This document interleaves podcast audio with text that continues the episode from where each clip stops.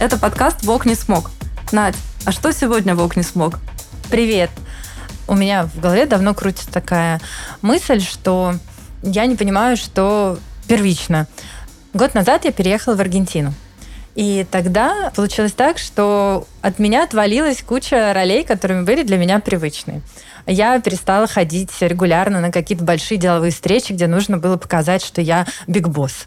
Или я перестала выходить на какие-то большие светские вечера, где нужно было показать, что я классная. Вот, и умею э, выглядеть э, очень красиво.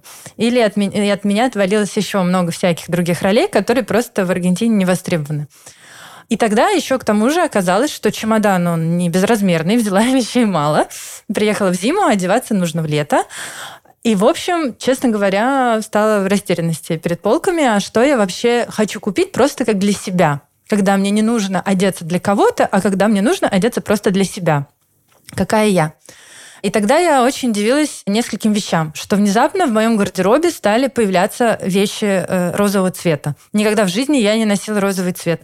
А тут даже недавно мне мой сын сказал, мама, у тебя любимый цвет розовый. И я внезапно почувствовала и поняла, что мне в этом цвете даже комфортно. У меня не вызывает никаких вопросов. Ну, и я так понимаю, что тебя удивил тот факт, что ты не знаешь, а какая под этими слоями ты в некотором роде да, потому что, с одной стороны, роли очень помогают выбирать одежду.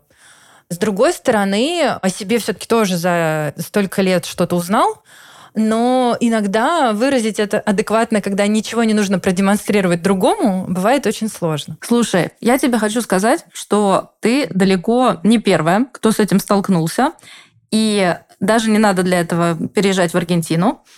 Смена социальных ролей и то, что человек в принципе перестал себя ассоциировать с некой своей социальной ролью, ну, как раньше было, я мать семейства, мать и мать, все, достаточно, жена и мать. Или я рабочий на заводе, я рабочий на заводе, отлично, либо я директор в рекламном агентстве. Вот все. Но с тех пор, когда это было актуально, прошло уже, наверное, 40-50 лет, как эта система начала разрушаться, и сейчас мы видим полнейший разгул, кто во что гораст, полнейшее смешение социальных ролей и то, что у человека их очень-очень много. И теперь у тебя не получится надеть на себя костюмчик матери семейства или костюмчик директора заводика или костюмчик э, еще кого-нибудь и сказать, что я так хожу, потому что моя социальная роль меня к этому обязывает. В целом это в том числе и история про дресс-коды, которые, несмотря на очевидное их отмирание сейчас, очень нравятся многим людям, продолжают нравиться, потому что это были понятные правила игры – вот я хожу в офис, и мне нельзя носить кожаную юбку, потому что я хожу в офис. И это было понятно. А я надеваю каблуки на красную ковровую дорожку, потому что без каблуков меня туда просто не пустят. И за последние годы несколько раз были всякие скандальные выходы актрис, которые позволяли себе надеть туфли без каблука на красную дорожку, а охрана мероприятия пыталась их не пропустить, потому что запрещено до сих пор появляться на красной ковровой дорожке без каблуков. Слушай, Ванда, как э, вообще ты думаешь, когда встает такой вопрос, хочу выразить себя через одежду, но хочу выразить именно себя. Понятно, что есть какой-то, ну, возможно, более понятный путь, пойти к психологу, разобраться в глубинах своей личности и дальше пойти уже в магазин за одеждой. А может ли мода подсказать а, ответ, какая я? Можно ли начать с одежды, чтобы понять, кто вообще я такая? Это замечательный вопрос, и я хочу сказать, что он такого очень продвинутого уровня, потому что среднестатистической женщине не приходит в голову, что для того, чтобы выразить себя через одежду, вообще-то нужно понять, а какая же я, а что будем выражать. Я действительно сталкивалась с тем, что все примерно, если их спросить, все подписчики моего блога будут более или менее озабочены вопросом, как выразить себя. как не потерять себя, как не быть одинаковой, как не стать копией кого-то. Но довольно небольшому проценту людей приходила в голову идея о том, что вообще-то, вообще-то мы не понимаем, какие мы, мы не до конца знаем себя, и то, что мы называем выразить себя через одежду, это скорее поискать себя, поисследовать себя через одежду.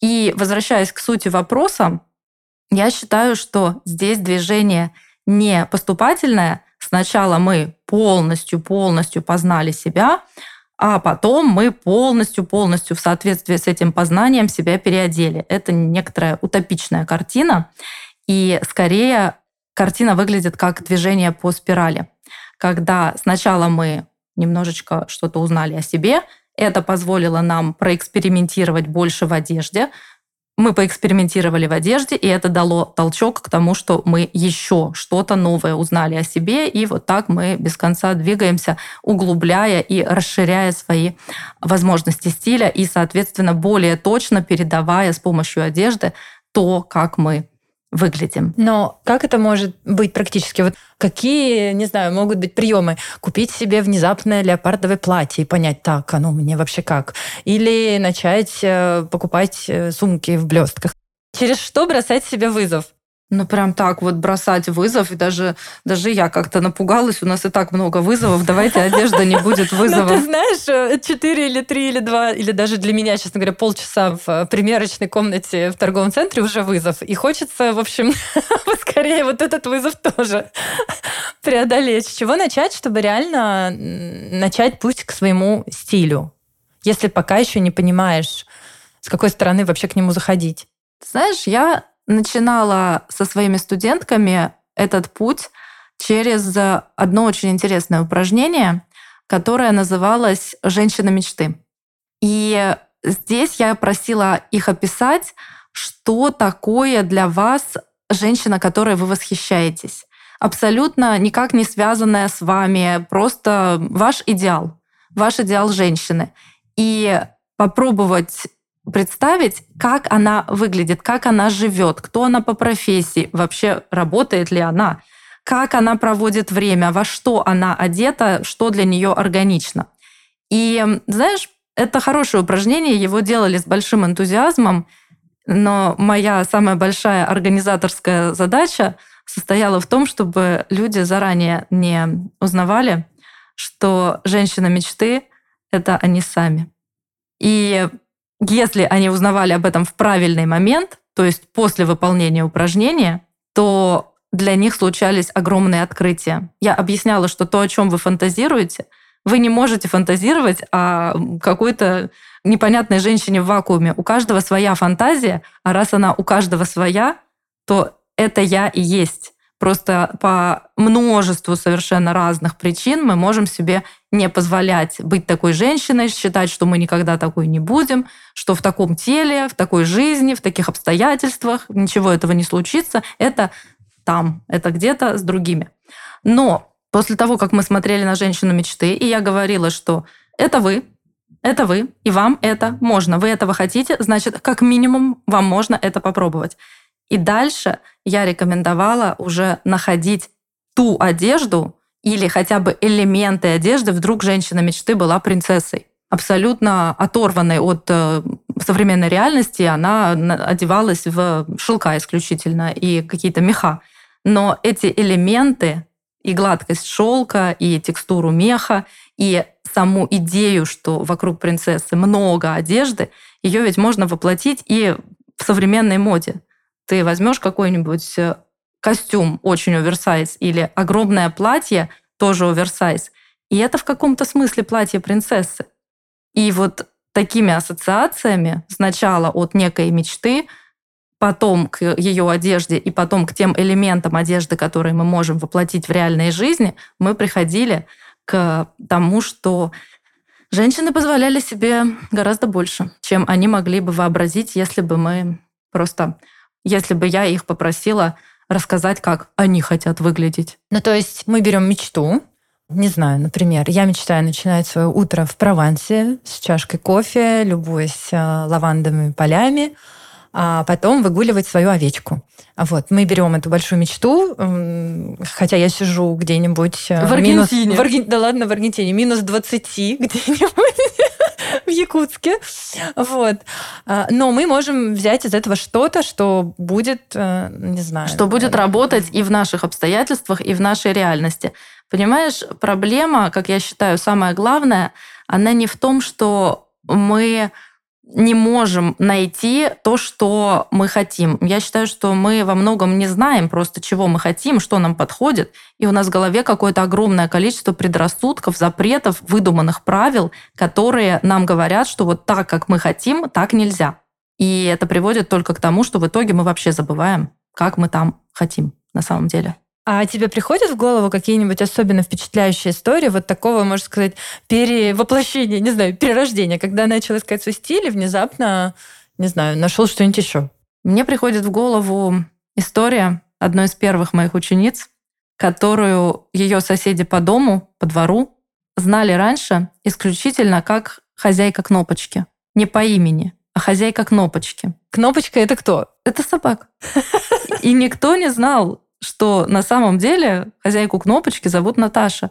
А вот когда Наташа переоделась, то оказалось, что у Наташи рост, фигура модели, она совершенно аристократично, роскошно и очаровательно. И эту историю она рассказывала с удовольствием мне сама. Все выучили. Да, уже не кнопочка выгуливала Наташу, а Наташа кнопочку. Именно так. А, слушай, а вот эта история типирований, э, не знаю, цветовых или как они весна-лето, вот э, это, э, это помогает? Слушай, это супер популярные теории. Там есть цветотипы, там есть архетипы, там есть еще какие-то типы, степные, салонные, в общем, много чего есть. Каждый творец пытается создать свою систему, и, судя по количеству этих систем, а их действительно очень много, ни одна из них не работает. Если бы что-то действительно работало, она бы осталась на рынке как основная. Я убеждена, что они происходят из страха что-то сделать не так и из большого желания все упростить. Но если прям задуматься, то это супер странно, что всех женщин на планете, даже северного полушария, можно разделить на четыре каких-то типа. И в связи с этими типами их как будто бы можно начать одевать. На самом деле эту теорию используют почти исключительно на просторах СНГ. Вне просторов СНГ она весьма непопулярна. И самое главное, что теорию используют только такие персональные стилисты. Никто из стилистов, которые работают с дизайнерами на показах, на съемках для fashion-журналов, никто из них никакие типирования не использует. Если бы это существовало, то моделей на кастинге не звали бы. Зачем? Вы их протипировали по фотографии и приходи, весна холодная, нам нужен такой типаж на показе. Но нет, всех отсматривают, на всех делают примерки. И никто в профессиональной индустрии стайлинга, никто ни про какие типы без смеха говорить не станет. Не, ну хорошо, когда ты дизайнер или стилист, ты уже давно в индустрии, может быть, тебе никакие там типирования не нужны и даже, может быть, мешают. Но когда, например, мы учимся водить машину, нам все равно нужны какие-то правила. Когда мы учимся, не знаю, писать, читать, нужны какие-то упражнения, шаблоны и так далее. Что может, вот, не знаю, какой, какой ты видишь правильную систему, шаблонов для начинающих, которые вот я стою у витрины, передо мной 50 вариантов одежды, и мне нужно понять, что померить, потому что я не хочу 5 часов провести в этом магазине. С чего начать? Как к этому подступиться вообще? Правильная система шаблонов для новичка — это, наверное, выбирать в целом удачную одежду и отличать ее от в целом неудачной. То есть типировать нужно не себя. Почему-то это не приходит в голову, что человека типировать это как-то можно и хорошо. То есть человек может быть вот для этого типажа неправильный, а для того правильный. А то, что надо бы одежду протипировать и разделить ее на ту, которая вот вообще никому не нужна, и на ту, которая кому-то может пойти, кому-то не пойти, вот это какая-то часто бывает, что новая мысль. И я именно так предлагаю начинать делать, то есть для начала изучить, а какая такая одежда вообще, вообще неподходящая. У нее есть критерии, и это тема отдельного разговора. Обязательно надо запомнить и поговорить, потому что чтобы выбрать удачную одежду, это звучит такой сверхзадача для того, кто только, только вошел а в магазин. давай попробуем вернуться к выражению себя. Смотри, как интересно. Мы начали с выражения да, себя. а ушли в базу. И это именно так и происходит. То есть мы даже не понимаем, чего хотим. Мы, может быть, просто хотим себя прилично да, одеть. просто одеться. А выражаем это через такой глобальный вопрос, как «а как мне выражать свою личность через одежду?» Это интересно. Но это, наверное, как по пирамиде масла закрыть все потребности. Смотри, какой был глобальный запрос, а свелось-то к тому, чтобы выбрать приличные джинсы. Угу. И это совершенно удивительно, как именно так все и происходит. И вместо того, чтобы сказать, что я хочу приличные джинсы, женщина зачем-то формулирует этот вопрос. Я не виню ее, это, скорее всего, происходит совершенно автоматически. Но она формулирует этот вопрос как «я хочу найти свой стиль и выражать себя через одежду». И вообще у меня есть догадка, что это связано с боязнью потерять свою индивидуальность, причем боязнь это какая-то очень иррациональная. Ты знаешь вот фотографии моделей, когда они стоят в ряд, и все они одеты в белые рубашки? Ну, вполне такой классический образ. Они выглядят как разные люди? Или они выглядят одинаково? Честно говоря, у меня всегда была мысль, что для показов всех этих прекрасных, красивых девушек пытаются вот привести в состояние, когда будет видна только одежда. И вот это мое впечатление от показов. Не-не-не, не показы. Когда фотография и 10 моделей, и на них на всех белая рубашка и джинсы. Выглядят ли эти модели одинаково? Нельзя, можно ли отличить Синди Кроуфорд от э, Клаудии Шифер на таких фотографиях? Ну, конечно, можно, если речь об этом. Вот это и ответ. То есть мы так боимся потерять свою индивидуальность, которая якобы создается исключительно с помощью одежды. Но на самом деле индивидуальность, она внутри, и одежда — это огранка. И то, что нужно искать, это как раз ответ на вопрос, а какая я, любопытствовать на эту тему. Одежда — это следствие, и это то, что обрамляет тот бриллиант, который вы найдете в себе. И не наоборот. От того, что вы наденете юбку, которой нет у Кати, или от того, что вы наденете юбку, которая есть у Светы, вы совершенно точно не станете либо индивидуальной, либо нет. Дело не в этом. Ну, у меня скорее, наверное, здесь про самовыражение другое восприятие вопроса, потому что Наверное, от вопроса самовыражения к вопросу базы приходишь потому, что, в общем, обычная жизнь, ну, она плюс-минус обычная, да? Конечно, можно рассуждать о том, что мы все можем быть там от космонавта, предпринимателя до пекаря и, не знаю, первооткрывателя. Но в целом плюс-минус каждая девушка, не знаю, просыпается утром, пьет кофе или чай, идет на работу или остается дома с ребенком, или что-то придумывает, предпринимает, и вечером ложится спать. Ну, то есть... А что ты пытаешься сказать? Я пытаюсь сказать, что когда мы приходим к вопросу базы, это скорее как выразить себя с помощью не эпатажно каких-то дизайнерских вещей, да, быть совсем другой и супер заметной, и супер разной, и супер в этом образе понятной, что я другая. А как быть собой, наверное, при этом быть не скучной. Не просто я надела синие джинсы, черную водолазку и пошла. Все надели синие джинсы, водолазку. А что я могу добавить к своей повседневности к своему обычному я, чтобы при этом отличаться. Ну, я бы хотела сказать, что, не знаю, выбирая одежду в Заре, но я не знаю, как обойти этот образ, да, как выбрать одежду именно для себя из той же Зары, в которой будет выбирать одежду моя подруга, но мы выберем что-то разное, как я понимаю. Так вы выберете что-то разное, потому что вы разные. Есть какие-то вшитые в нас черты характера, которые нам как раз и диктуют очень часто так что же мы на самом деле хотим? Бывает, что совершенно невозможно рассказать женщине, что мир изменился, сейчас не обязательно нравиться мужчинам, сейчас не обязательно носить только всегда исключительно приталенное и каблуки.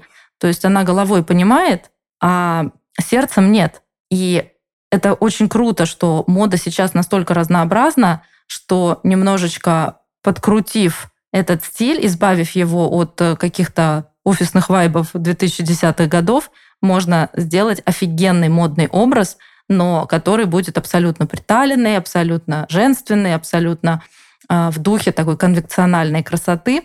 И это тоже, это какое-то открытие для меня, что переделать вот это восприятие мира, такой модус операнди, его можно только там, где человек уже сам к этому готов.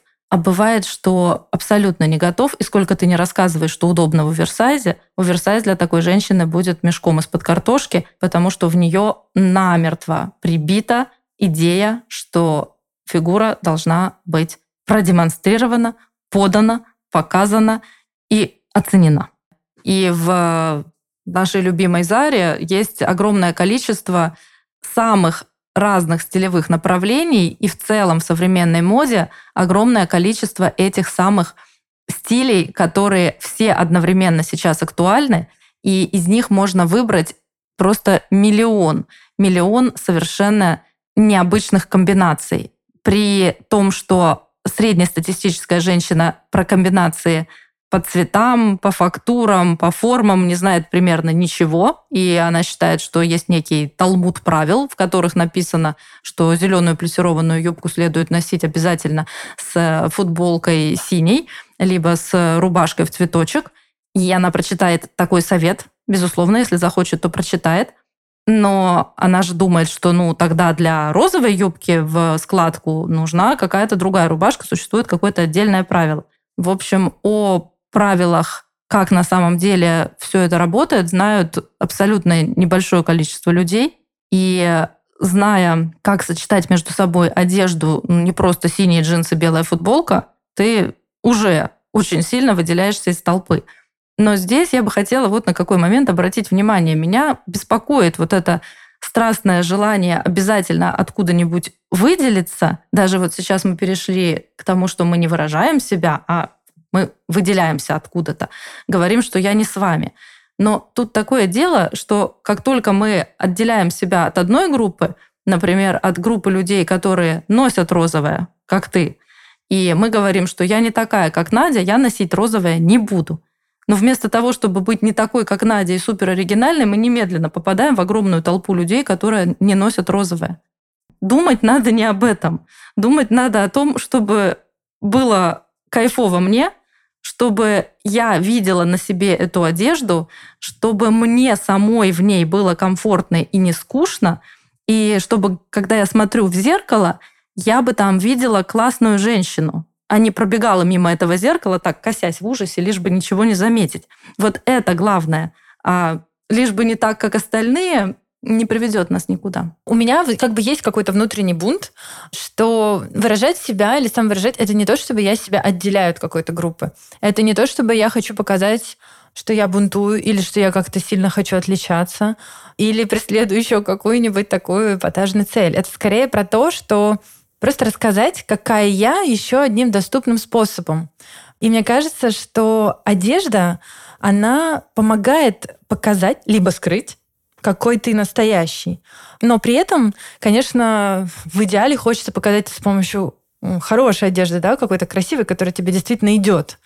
Вот, э, вот это, наверное, для меня вопрос самовыражения. А вопрос в чем? А вопрос, собственно, в том, как нащупывать такие вещи, которые это демонстрируют. Все-таки, например, по-прежнему ли остаются вещи, которые нам четко указывают, да, это, это офис. Да, она маркетолог. Да, она, я не знаю, стриптизерша. Да, а она мама троих детей. В общем, или вообще эти роли, ну, не знаю, это связка вещи, роли, э, они, ну, от них тоже надо избавляться. И, тогда что туда закладывать? Я веселая, я умная, я, я какая, я много читаю. Вот э, что ты выражаешь с помощью одежды, кстати, когда ты выходишь на улицу, ну или ходишь по дому, я не знаю. Я совершенно точно выражаю с помощью одежды, что я не такая, как вы. Я принадлежу какой-то не очень большой группе людей, которой, как мне представляется, не принадлежит основная масса жителей городов, планеты и так далее. И я совершенно точно знаю, что именно так я и хочу выглядеть. То есть для меня важно отделить себя и сказать, я это не то, что вы. Я могу с вами быть дружелюбной, я могу нуждаться в общении с вами, но я вот как я. И своей одеждой я хочу показать, что я не нуждаюсь в том, чтобы я нравилась да, по каким-то общепринятым нормам. Ну, то есть, если я надену какое-нибудь супер обтягивающее платье, то в нем я пойду скорее на мероприятие, где я знаю, что меня не будут оценивать по этому обтягивающему платью. То есть я не буду надевать его в контекст, где его могут считать как э, некий призыв к тому, что я кого-то пытаюсь э, соблазнить своим внешним видом.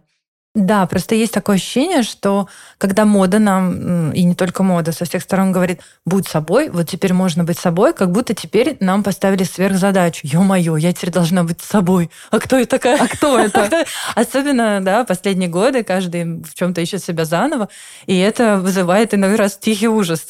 Да, какая я, и что тогда я вообще выражаю. А если у меня еще есть мои социальные роли куда-то вот взяли, то как будто на что, на что опереться. Вот. На какую свою одежду опереться? На какую платформу? На каблуки или на танкетки? У меня есть замечательная история. Я много лет ее рассказывала одним образом, а потом поняла, что, возможно, если временной промежуток немножечко раздвинуть, то история будет звучать совершенно по-другому. Первоначальная моя история звучала так. Я сначала пошла к психологу, к своему первому в жизни, около 10 лет назад.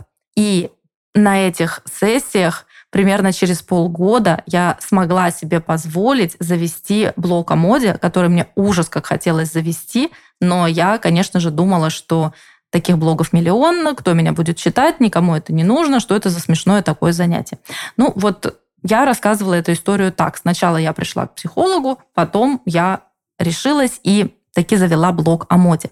Но на самом деле до похода к психологу случился момент моего личного переодевания. То есть очевидно, что до того, как завести блог о моде, я начала этим интересоваться, начала сама переодеваться, начала заказывать услуги стилистов, и в какой-то момент я почувствовала, что а я ведь хорошо одетая женщина. И только благодаря этому чувству я смогла пойти к психологу, решиться на такой шаг. Он у меня был связан с уходом с моей работы, полностью уходом из сферы. И то, что меня поддерживало тогда, это, ну да, я, пожалуй, не смогла здесь сделать ту карьеру звездную, о которой я мечтала, и как-то вообще у меня полное выгорание, кто я неизвестно, но, по крайней мере, я хорошо одетая женщина. И с этими мыслями я дошла до психолога. То есть вполне возможно, в нашем ответе на вопрос, что первично, одежда или сознание, первым оказалось не сознание, а одежда. Мне нравится, что роли могут меняться, но статус хорошо одетой женщины можно нести с собой в любой стране, в любые времена. Абсолютно. Абсолютно. Приобретя навык уже остаться с ним. Более того, эта хорошо одетая женщина, она ведь э, разными людьми понимается по-разному. И когда мы пытаемся своей одеждой кого-то впечатлить, мы можем впечатлить только ту группу людей, которые разделяют наши ценности и понимают их. И это тоже очень важное открытие. То есть ты скажешь, что ты модная чика в пиджаке оверсайз тем, кто понимает про пиджак оверсайз.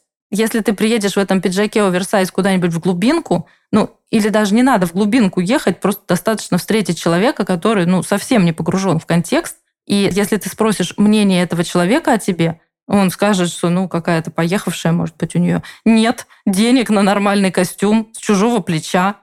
И все, понимаешь, вот, вот здесь меня вопрос о том, что а как производить впечатление с помощью одежды, он для меня тоже такой достаточно бесячий, потому что да на кого производить? Смотря на кого, мы не можем стопроцентно отвечать за тот экран, через который на нас смотрят другие люди. И то, что произведет впечатление на одного, на другого произведет впечатление прямо противоположное. Поэтому плясать тут нужно от себя исключительно. Если я считаю, что для меня это модно и хорошо, и я этим выражаю то-то и то-то, то надо хорошо понимать, что этим я адресуюсь к тем людям, с которыми я себя ассоциирую. Но остальные абсолютно, абсолютно из этого моего послания выпадают. Да, в роде от себя и получается целевой аудитории. В этом, наверное, в целевой аудитории тоже есть лайфхак. То, каких людей ты хочешь в свою жизнь привлекать.